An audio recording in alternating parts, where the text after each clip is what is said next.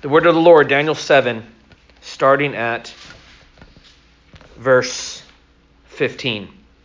As for me, Daniel, my spirit was distressed within me, and the visions in my mind kept alarming me. I approached one of those who were standing by and began asking him the exact meaning of all this. So he told me and made known to me the interpretation of these things.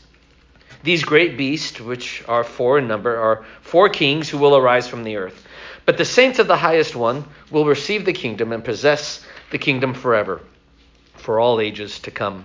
Then I desired to know the exact meaning of the fourth beast, which was different from all the others, exceedingly dreadful, with its teeth of iron and its claws of bronze, and which devoured, crushed, and trampled down the remainder with its feet. And the meaning of the ten horns that were on its head, and the other horn which came up, and before which three of them fell, namely, that horn which had eyes and a mouth, uttering great boasts, and which was larger in appearance than its associates. I kept looking, and that horn was waging war with the saints and overpowering them until the Ancient of Days came and judgment was passed in favor of the saints of the highest one. And the time arrived when the saints took possession of the kingdom. Thus he said, The fourth beast will be a fourth kingdom on the earth, which will be different from all the other kingdoms, and will devour the whole earth and tread it down and crush it. As for the ten horns, out of this kingdom ten kings will arise, and another will arise after them, and he will be different from the previous ones, and will subdue three kings. He will speak out against the Most High and wear down the saints of the Highest One. And he will intend to make alterations in time and in law, and they will be given into his hand for a time, times, and half a time. But the court will sit for judgment, and his dominion will be taken away, annihilated, and destroyed forever. Then the sovereignty and dominion and the greatness of the kingdom under the whole heaven will be given to the people of the saints of the highest one. His kingdom will be an everlasting kingdom, and all the dominion will serve and obey him, all the dominions. At this point, the revelation ended. As for me, Daniel, my thoughts were greatly alarming me, and my face grew pale, but I kept the matter to myself. Uh, thanks be to God for his word.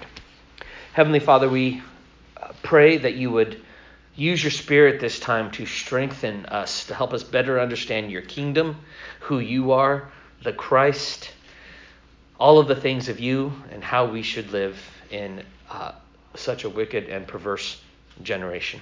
We love you. In Jesus' name, amen. All right. So one of the main things that we have focused on in studying Daniel thus far is the chiastic structure of the Aramaic portion of Daniel, chapter 2 through 7, starting at chapter 2, verse 4, and through chapter 7. Uh, we've used that, and we've heard the God's clear message to the nation. He's sovereign, nations are not. They rage, he laughs, he will crush and destroy. His dominion will be forever. The prideful will be humbled.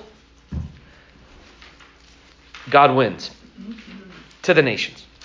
There is, however, another structure that's happening within Daniel that is noteworthy and is very helpful for us to understand. If you're following the chronological narrative of Daniel, chapters 1 through 6 are telling a story in sequence. Up to the end of Daniel chapter 6 and it says this So this Daniel enjoyed success in the reign of Darius and in the reign of Cyrus the Persian. So there's Daniel making it all the way through to the Medo Persian Empire. And then all of a sudden, chapter 7, verse 1 changes the chronology and takes us back to the first year of King Belshazzar. Now, we paid very close attention to this in highlighting the value and importance of these of the structures. Daniel wanted through the power of the Spirit something to be told, but he's drawing extra special attention to Daniel chapter 7 because the chronology is goofed up. It's messed up. And because it's different, it's set apart, so we pay attention to it. It also begins now If the first six, chap- six chapters are a narrative, starting at chapter 7 through the end of chapter 12, it's now the prophecies, the visions. That's what dominates the rest of the, the, the book. Uh, Daniel's prayer life, the supernatural battle that's happening, and God revealing incredibly specific truth to Daniel, and in the end, sealing it in a scroll that is unsealed in the book of Revelation. So, Daniel 7 is the hinge between the two. Not only is it the end of the chiasm, the end of the Aramaic portion, the message to the nations, the end of the it's the transition to the prophetic visionary stuff going on. It's if God in the old time scrolls could, you know, bolded this chapter, came in with a highlighter, highlighted it, circled it, made the font 30 to jump off the page. I'm telling you, there's there's there's just I, was thinking of any kind of illustration I could come up with. There's you just can't. You, you, you can't illustrate the importance of Daniel chapter 7 too much. Last week was focusing on the Son of Man, Daniel 7, verse 13. The quote that Jesus wanted to be on his lips when they accused him of blasphemy, charged him, and took him to the cross. He wanted to quote from Daniel chapter 7, verse 13. Daniel chapter 7 looks all the way back to Genesis 1. Daniel chapter 7 looks all the way forward to Revelation. It's got beasts and judgments. It's got the Spirit of God at work. It's got darkness versus light. It's got kingdoms. It's got specific prophecy. It's got real people, real things. It's got fulfillment. It's got partial. It's got everything. And there's a reason for it being so amazing. So we're going to dig in and see what Daniel saw. Okay? See what Daniel saw.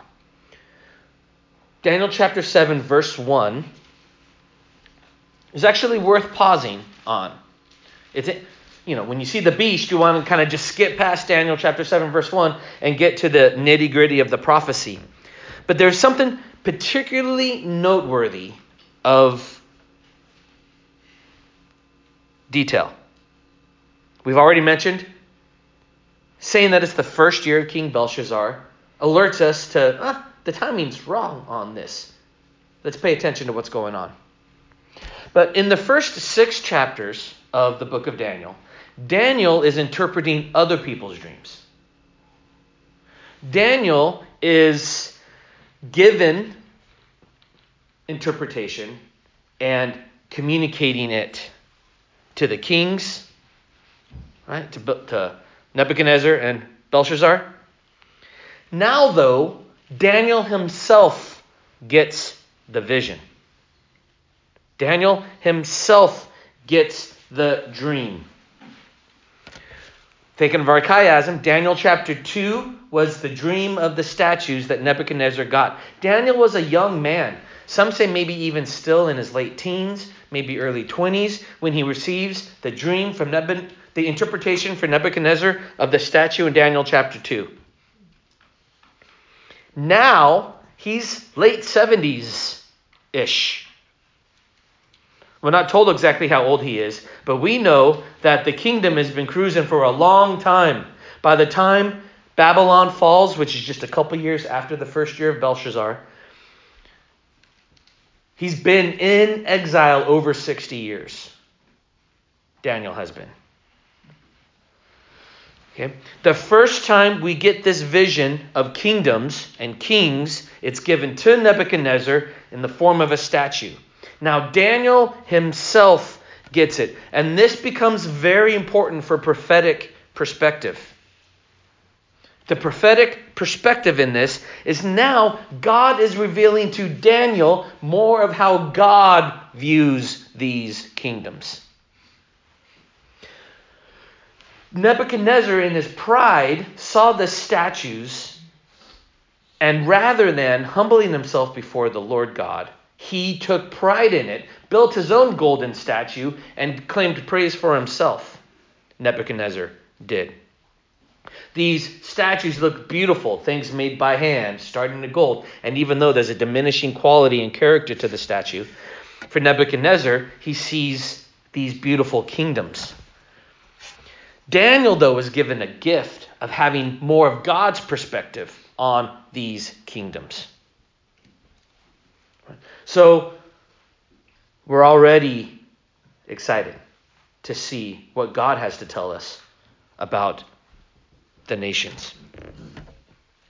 Okay? So Daniel, very similar, right, to, to Nebuchadnezzar in chapter 2. He was laying in his bed and he had dreams and visions that bothered his sleep. And then he wrote them down and related them.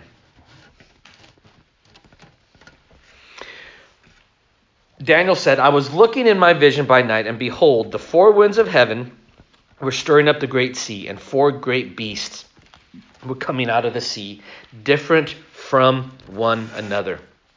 So remember, the perspective that we're taking into this is God's perspective.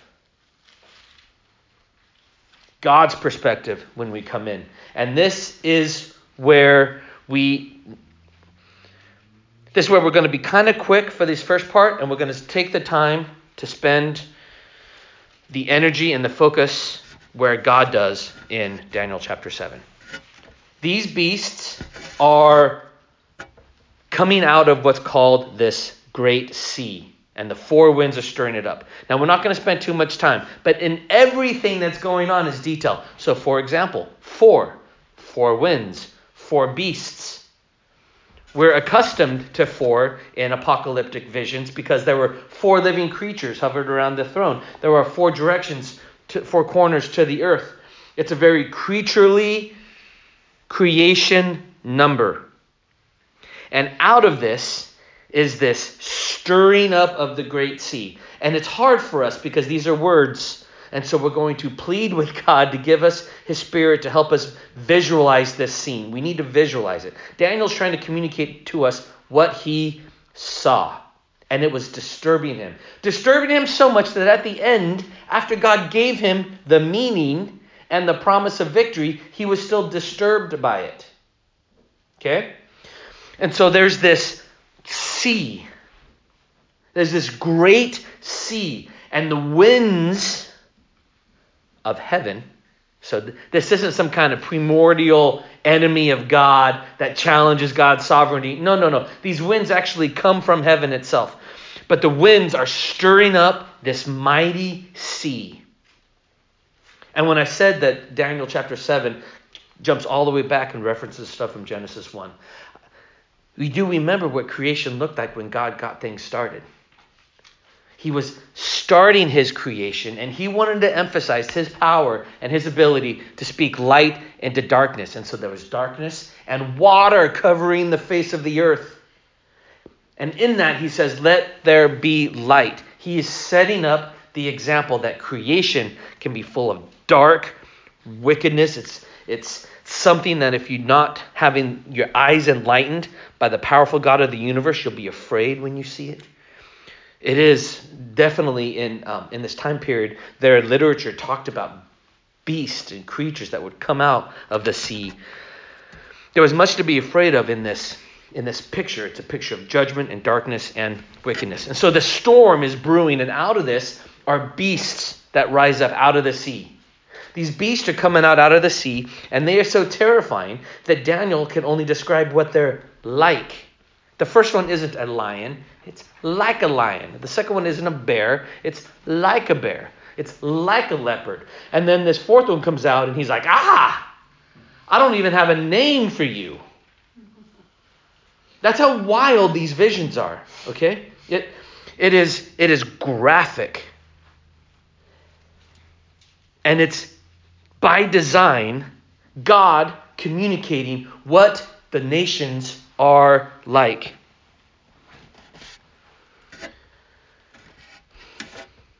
This is this is where it gets hard for us to accept. This is one of the places it gets hard for us to accept.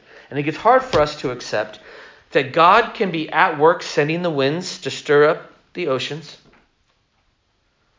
And as he's doing this, these great beasts that are fearful and terrifying enemies of God are still his servants. And they're still doing what he has established and appointed for them to do. And that's how this vision begins for us. Now, something very interesting in Revelation chapter 17, and by the way, we will be doing what everybody does and everybody should do and spend time looking at the book of Revelation. Um, in fact, when um, when our uh, when our when our preacher friend Pastor Baucham was was was preaching through Revelation, he took a break out of Revelation to spend weeks in Daniel so that his people could better understand the book of Revelation. That's how tightly connected they are, and, and rightly so. But in Revelation 17:5, I'm sorry, Revelation 17:15, in this, we're told that there's a sea where the harlot sits. There's a great harlot and there's a sea. And the sea are peoples and multitudes and nations and tongues. That's what the sea represents. So visualize the sea as the people of the world, the nations. And out of the nations rises these great beasts of men, these great kingdoms of men. We're told in the interpretation that they represent four kings. We're told specifically in Daniel chapter 8 what two of these nations are. They're named the Medo Persian Empire and the Greek Empire. We know that that's what 2 and 3 represent. We, we have a very clear picture. This is difficult for us to accept, but it's also something to take comfort in. And um, I, I believe this. I believe this firmly. And if you haven't picked up on this yet and you've been around as we've been working through Daniel, then you haven't been paying attention. Um, I believe that the church will always suffer persecution until Christ comes to create the new heavens and the new earth. And I believe that because I believe that's when God's gospel is best on display. I believe God's victory is best on display when his people are faithful in the midst of persecution. And I believe that because that's what Christ established with his own life. And that's what we see established in Daniel. And if we see things in a sequence, and I see Daniel having very specific visions, and I and I see a very tight sequence. Think of the statue. It went from gold to silver to bronze to iron and clay. Sequence of nations leading to the end when they're crushed by the stone. These beasts are four kingdoms. And then at the end of the four kingdoms, when the kingdoms are raging, the Ancient of Days comes onto the scene, and I'm going to start prepping that scene right now. One of the most incredible images. I'm just going to hint it. Courts in session and the books are opened. The Ancient of Days comes. It is time. He shows up in the end of the most fearful, ravenous beast and establishes it. And I, I, we have to keep this in mind as we see the events unfold. I'm not pessimistic in the sense that I think that there's any kind of victory for any enemy of God, either short term or long term. I don't even think the short term attacks on the church are victorious because I think the worst they could do to us is kill us. And when they do, the testimony to the gospel kicks Satan out of heaven. I think when they press and they and, and trials attack us and wear us down, we see God developing perseverance in us. So we're prepared to stand firm to the ones who overcome. And if there's time of blessing and respite, then we celebrate the God who gives us all good things. You throw, you, you throw us a circumstance, God gets the victory in it. God gets the testimony. So I'm not pessimistic at all. And at the same time, expect the nations to rage until they can't.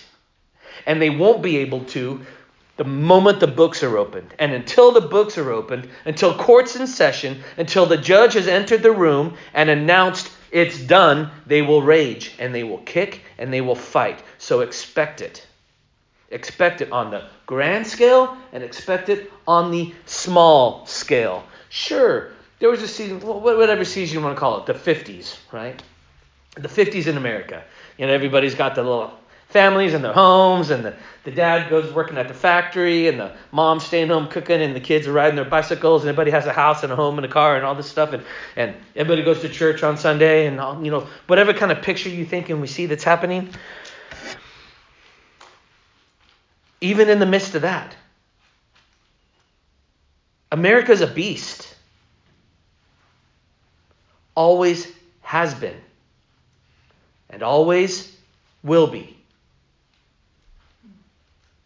China's a beast. Always has been, always will be.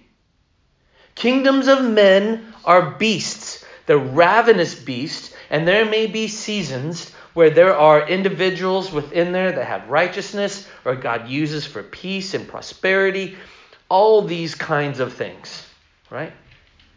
But the nations are vicious beasts who will trample underfoot God's people.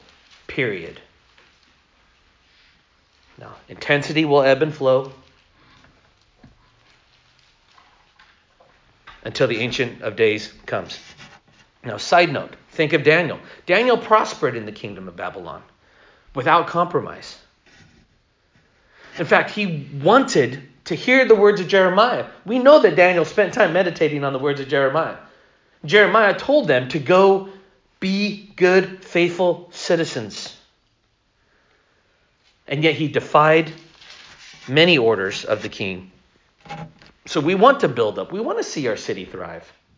We want to invest our time and talent and labor and our energies and our creative, everything God's made us to be. We want to invest all of that into our community. But make no mistake, make no mistake, we are in Babylon. Always, everybody is. No matter what intentions, no matter what Constitution may say, the beasts hate God. So, anyway, we're in this wild and crazy scene. Vicious. Vicious. Name one time that a powerful kingdom gets overthrown by another kingdom and there isn't violence. There's always violence, whether it's usually both internal and external. That's how it works. Christ tells us there are violent men attacking the kingdom of God. Christ himself uses violence to overthrow the other kingdoms of the world. So he was the recipient of violence. We cannot overstate nor meditate too long on the foolishness of the cross. A violent act ushered in the kingdom of God. But that violence was not ushered in by Christ, it was received by Christ. Violent, wicked, perverse men handed Christ over to violent, wicked, perverse men and hung him on a tree to the cheers of violent, wicked, perverse men. The nations rage and rage and rage. And you think you think that you're you're you're going to be better off than Christ when he was on earth? You're the disciple of the wrong man if you don't think that you're going to experience in some form of intensity, the same kind of thing. It requires violence. And that's why, in the end, is there not violence in the end when he physically comes? When he physically returns? Yeah, there's violence. Because judgment comes, and there is an accounting and a reckoning that happens. So, wild and crazy wickedness, violence, abominations, enter the first beast crawling out of the sea. The first was like a lion, like a lion, had the wings of an eagle. I kept looking at its wings, were plucked, and it was lifted up from the ground and made to stand on two feet like a man. A human mind was also given to it. So we know specifically in Daniel chapter 2, the golden head at the top of the statue was Nebuchadnezzar, King Nebuchadnezzar. We know that because the scriptures tell us that.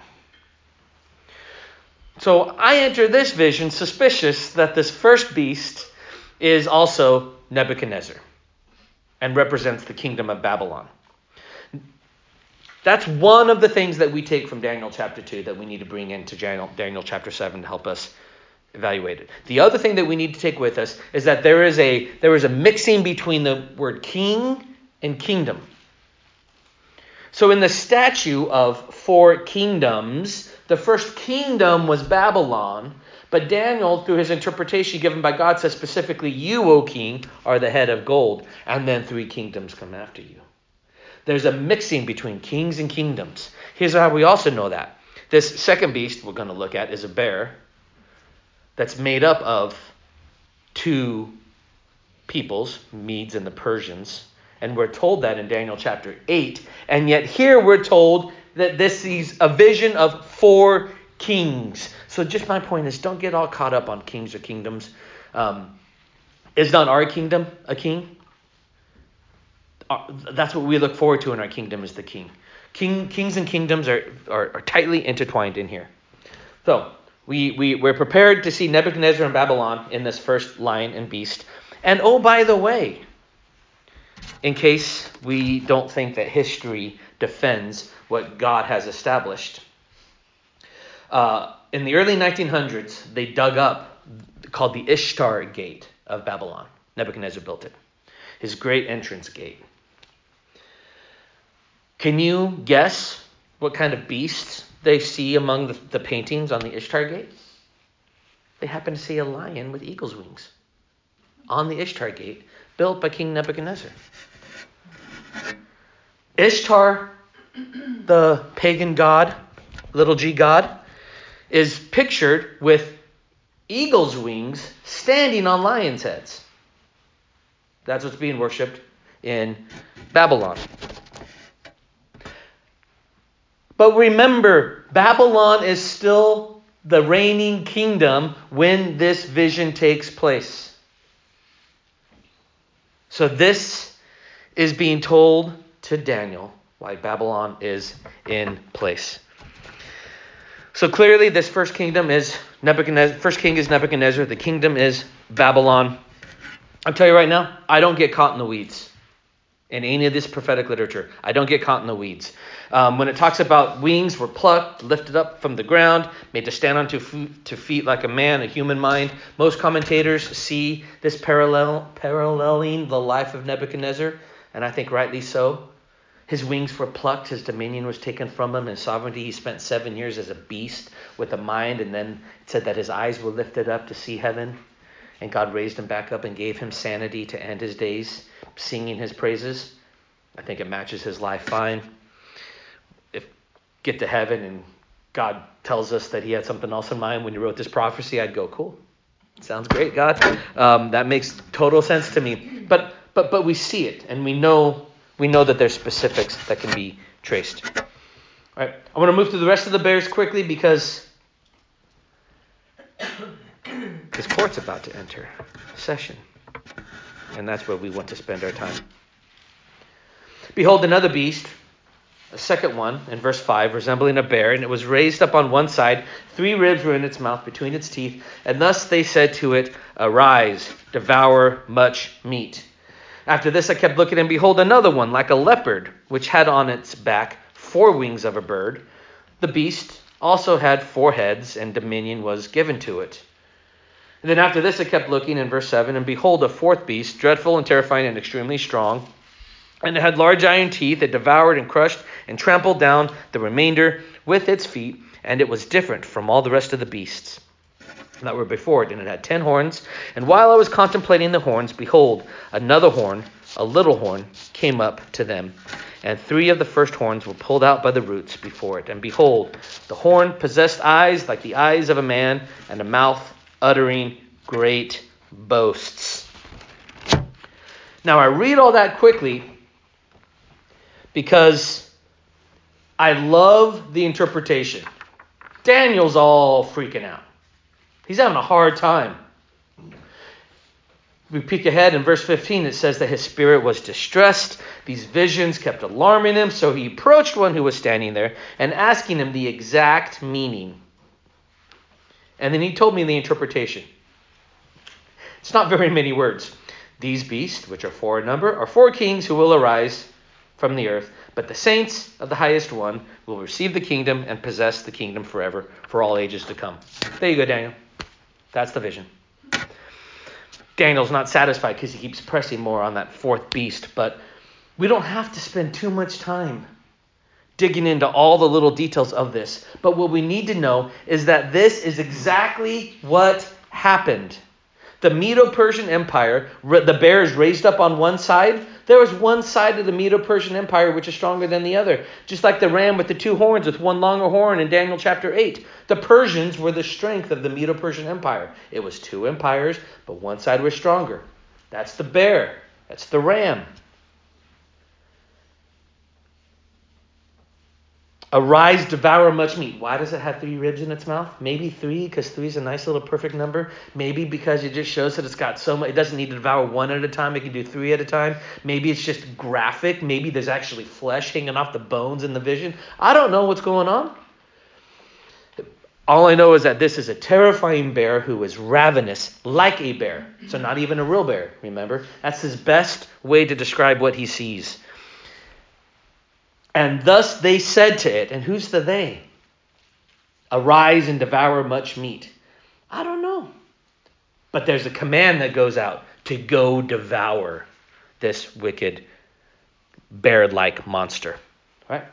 Third is like a leopard, which had on its back four wings of a bird. The beast also had four heads, and dominion was given to it. This is Greece.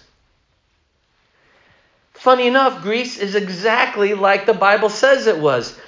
In fact, uh, young Alexander the Great conquered so much in the name of Greece so fast that it said that when he finished, he wept that there was no more lands to conquer. Alas, I'm but a boy, and there's nothing left to conquer, said poor Alexander.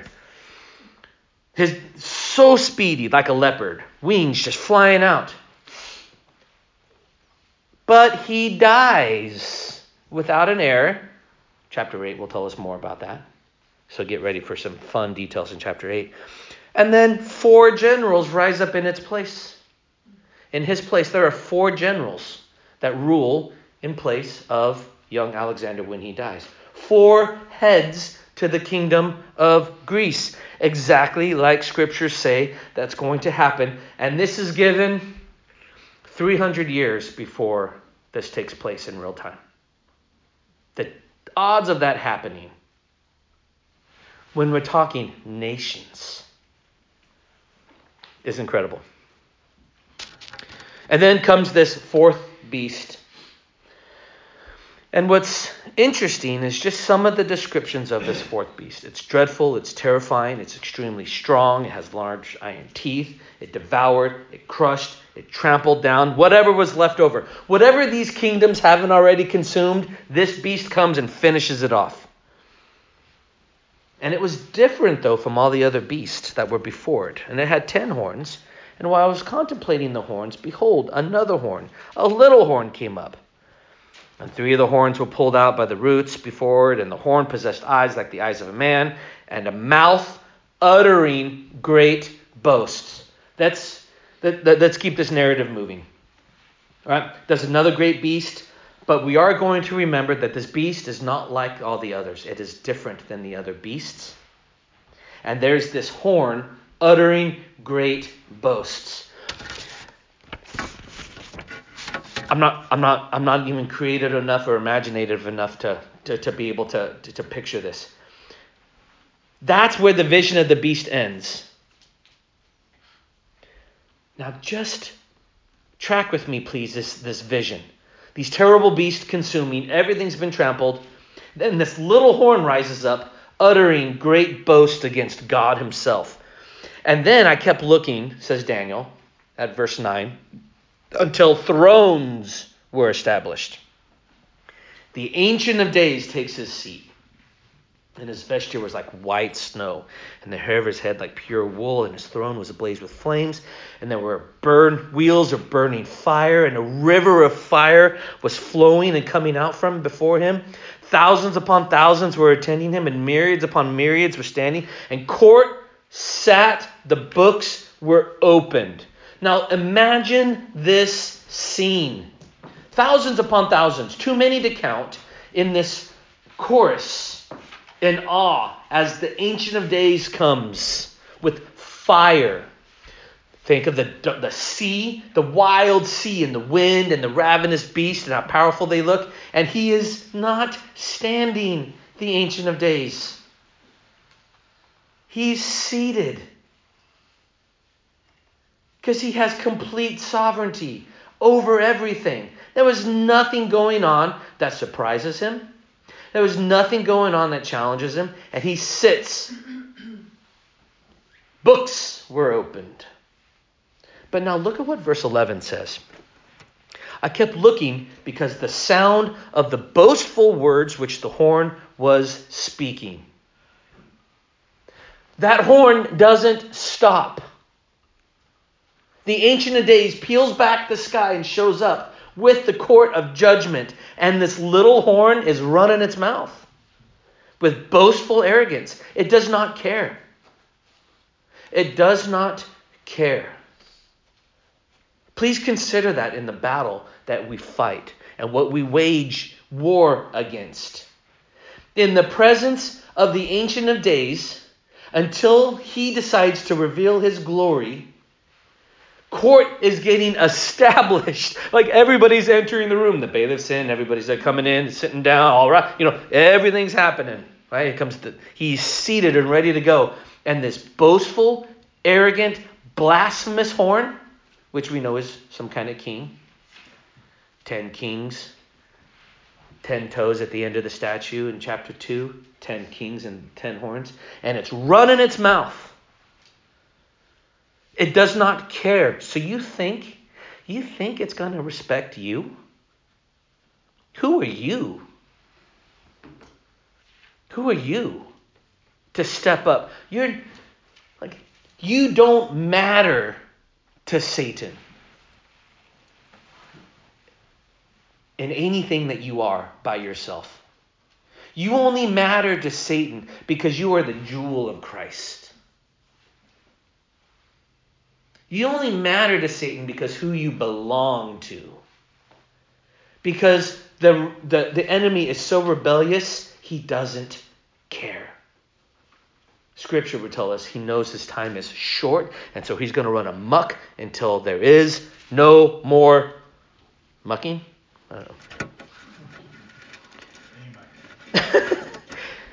Runs his mouth. Verse 11. I kept looking until the beast was slain and its body was destroyed and given, given to the burning fire. So, what's the result of court and judgment? This great, terrible beast, the worst of beasts, we're just told, slain, tossed in fire. That's it. No, you know, fear not, Daniel. I kept looking until the beast was slain, the body was destroyed, given to and given to burning fire, and for the rest of the beast their dominion was taken away, but an extension of life was granted to them for an appointed period of time. And then here comes the Son of Man. I kept looking in the night visions, and behold, the clouds of heaven. So out of the sea crawls these vicious beasts, and then out of heaven, riding on the clouds of glory, comes the Son of Man. He comes up to the Ancient of Days and he's presented before him. You don't think Christ is God? You think God's seated in the throne room, the Ancient of Days, with everybody worshiping him? He's going to present a creation to take his glory?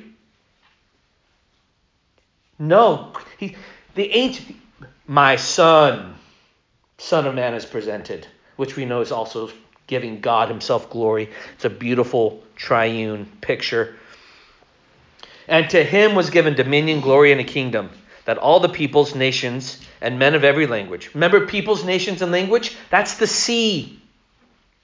All of these people with these beasts coming out might serve the Son of Man. His dominion is an everlasting dominion, which will not pass away, and his kingdom is one which will not be destroyed. All right.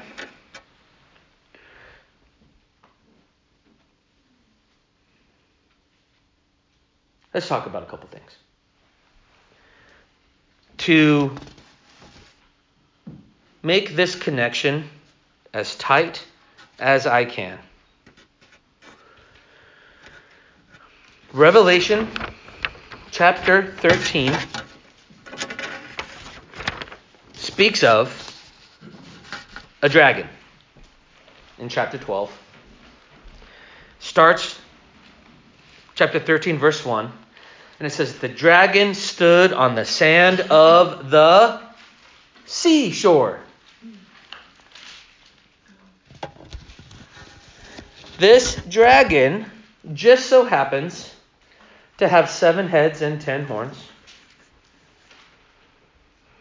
And then there's a beast that comes up out of the sea, and this beast has ten horns and seven heads.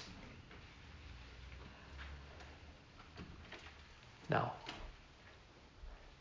my math skills aren't always the best. Count the heads of the beasts of Daniel chapter 7. How many heads are there? The one like a lion, the one like a bear, that's two. Four for the leopard, that's six. And then one for the final beast, seven. There are seven heads to those beasts. How many horns? I'm not counting that little boastful one because there's something that happens. There are 10 horns to this final beast, and 10 died. All this stuff that's going on. Okay? So,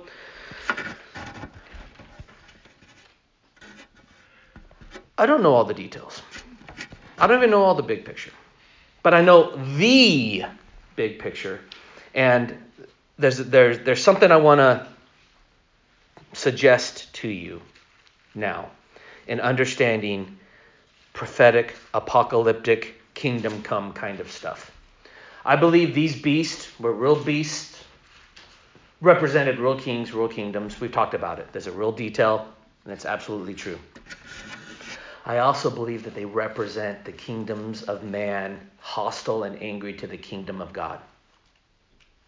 I think this fourth beast that's different than the others, but obviously clumped in with them. There's something strange that's happening, and he comes and he's treated a little differently as well. And now we have this beast coming out of the seashore, and I'm telling you, John knew Daniel. Not only is John getting inspired by the Holy Spirit, but John, when he writes this, is familiar with the book of Daniel and you have a beast that has seven heads and ten horns in an apocalyptic, wild vision coming out of the sea. It had blasphemous names. But let me tell you what this beast looks like in verse 2. The beast, and this is Revelation chapter 13, verse 2.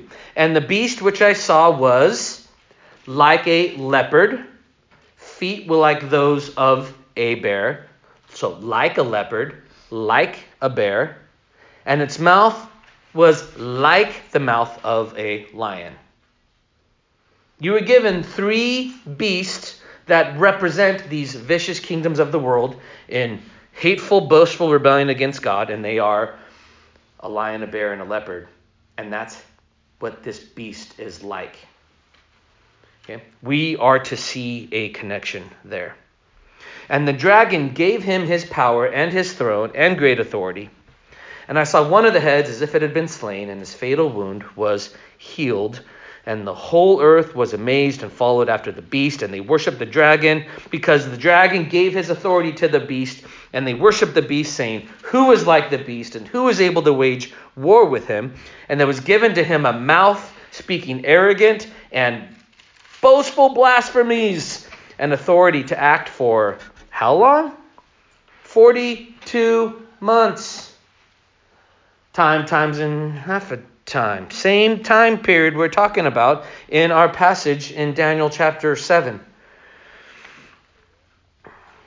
And he opened his mouth to speak blasphemies against God, to blaspheme his name and his tabernacle and those who dwell in heaven. And it's given to him to make war with the saints and to overcome them.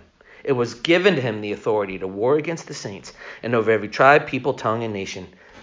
And all who dwell on the earth will worship him.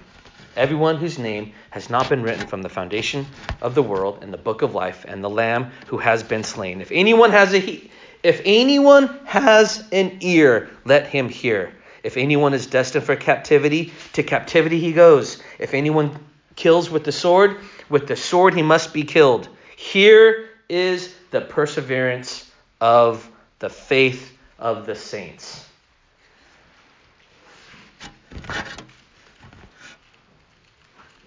Here is the perseverance.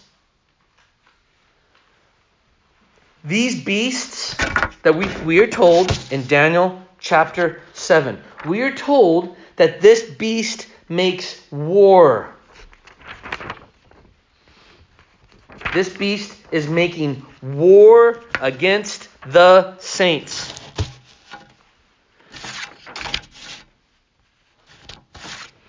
Let me see.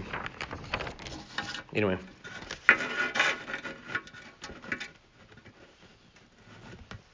And power and authority is given to the beast.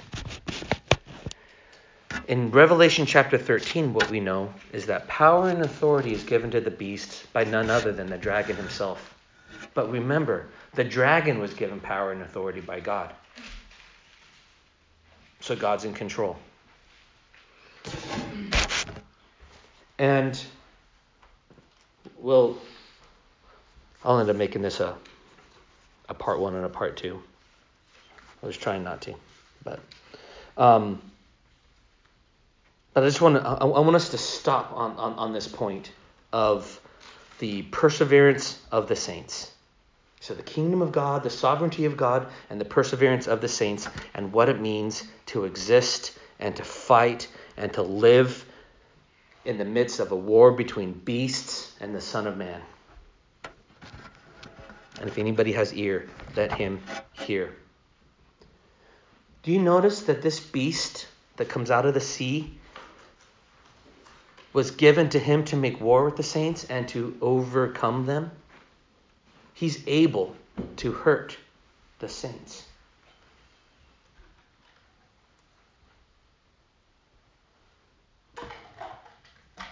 I believe. Because listen to what it says at the end. If anyone is destined for captivity, to captivity he goes. If anyone kills with the sword, with the sword he must be killed. Here is the perseverance and the faith of the saints. There is a destiny that we cannot fight against. And ours is to suffer for the kingdom of God. And in the midst of it, the perseverance of the saints is this that it sounds like they're talking about the whole world and everybody and all of the time, but then there's something that happens, right? It says, All who dwell on the earth versus those who have their names written in the book of the Lamb from the foundation of the world. So these beasts are raging and they're fighting. And in the midst of this rage and this fight, saints, you are called to persevere. You are called to persevere. And we jump into the end of Daniel chapter 7, and it says that Daniel saw all these things, heard the victory of God, and was still troubled. And I'm telling you, can you agree with me that it can be troubling to see and recognize what God is doing and to know what's coming and to know he wins and yet still to walk faithfully in the midst of it? Can that not be a, a troubling truth? It can be a troubling truth because we're still flesh and blood. And we still wrestle with flesh and blood, even though our true battle is against spiritual forces of darkness. Today, there are saints who will be killed by the beast.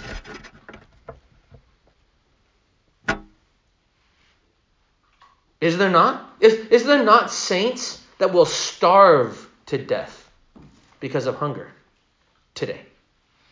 Yes, there are. Are there not saints who will be locked up in prison for their faith today? Absolutely. This picture of beasts, I do see things building, and I see the manifestation of the beastly world system and whatever we want to call it, Marx and all kinds of stuff. I see it becoming more evident and more in our face and more manifesting in front of us. But I think clearly there's a, just a picture of the enemy of God, and God is in control over it. And the perseverance of the saints is to know who wins and to determine that you're not going to love your life even unto death. And the, the nations have the authority of Satan himself. It's why it matters how you live today when the nation demands you worship it. It matters. State worship is Satan worship, which is self worship, which is boastful rebellion against God. There's a wound, a fatal wound that's been healed. Do you know anybody that has a fatal wound, a head crushed by a heel, that is done and yet still is flopping around because he knows his time is short? That kind of authority, that wounded fox in a corner authority, is his. They, you don't understand the rage of the enemies of God. When we sit and eat, and, even even we labor, there are sometimes we go out to evangelize or to stand at a mill, and it's actually a peaceful time of fellowship and enjoying the sun, and we, and it's easy to forget that there are enemies hating us, watching us, because they know their time is short. They know their end. So the perseverance of the saints is to know that vengeance is mine, saith the Lord. Vengeance is mine, saith the Lord. You don't have to take vengeance on the fool that hates you. Because vengeance is mine, saith the Lord. This came out when we were talking that young lady, Kathy, at the at, at the mill. She she said she she kept talking about like she wants happiness now she wants vengeance now. She wants justice now for all these things. If there's a man that rapes a person or does a thing, or, or some or, or a, a, guy who gets a lady pregnant and then bails, she wants justice for that guy now. And we say, yeah, we agree. But you do know that he's going to have to answer to the Lord for what he's done. Ah, I don't care about that. No, you don't. You don't understand. He's seated in the throne. The courts are called into session. The books are open. Vengeance is mine, saith the Lord. Ours is to do. Ours is to walk. Ours is to be faithful. Ours is to worship Him. And if you're destined, if you see people destined for captivity and captivity happens, it happens. Does Daniel not know that better than anybody else? Jeremiah said, uh, "Get ready to go to captivity," and all of it is like Jeremiah you doomsday, woe is you kind of person. We're we're not going to exile. We're God's people. Everything will not be okay. You're going to exile. Get ready. Everything's going to be okay, folks. Pay no attention to the crazy man that just climbed out of the well. Do not worry about him. Everything's going to be okay. We just have to stick together. Uh, you're going into captivity. Sometimes you go into captivity. Sometimes you're delivered. Sometimes you're slain by the sword. I love the language here. With this, if anyone kills with the sword, with the sword he must be killed. Those violent beasts that are slaying people will give an account for what they've done, for the blood guilt that they've shed upon the land. Daniel chapter 7 in the Ancient of Days and the connection to Revelation 13 and others is a promise to persevere. That there is absolutely nothing that we could see happening that's outside of the plan and the will of God. That the four winds of God are not stirring up against the nations who rage against him. Who's he's already fatally wounded. And They know their time is short, but according to his plan, he has not yet brought it to fruition. And the Son of Man is reigning and kingly with all authority. And as he sits and as they do their thing, they know their time is short. Time times and half a time is three and a half years. They don't get seven years to. They don't get the full seven. They want seven. They want complete. They don't get it. They get cut off. Their wrath is cut short by God, and so they're going to do what they can in the midst of it until they get dumped into the fire with every other created thing that they can drag with them because they know that everybody who does that is they, they think somehow they're winning when they do that and they forget that they always lose no matter what they do. So ours is to go preach the gospel proclaim the truth and the kingdom of god until he returns and to uh, not love our lives even unto death whatever that faithfulness may look like Heavenly Father, we thank you for your truth. We thank you for your words. We thank you for these visions that are more than we can fathom, that are just too big, too great. Um, we pray that you keep us from falling away. Father, we pray that you strengthen us to be overcomers, to those who will persevere. And uh, we pray that you help us to see and recognize the beast what he is and who they are and what it is um, and that you give us the strength to stand firm. We love you in Christ's name. Amen.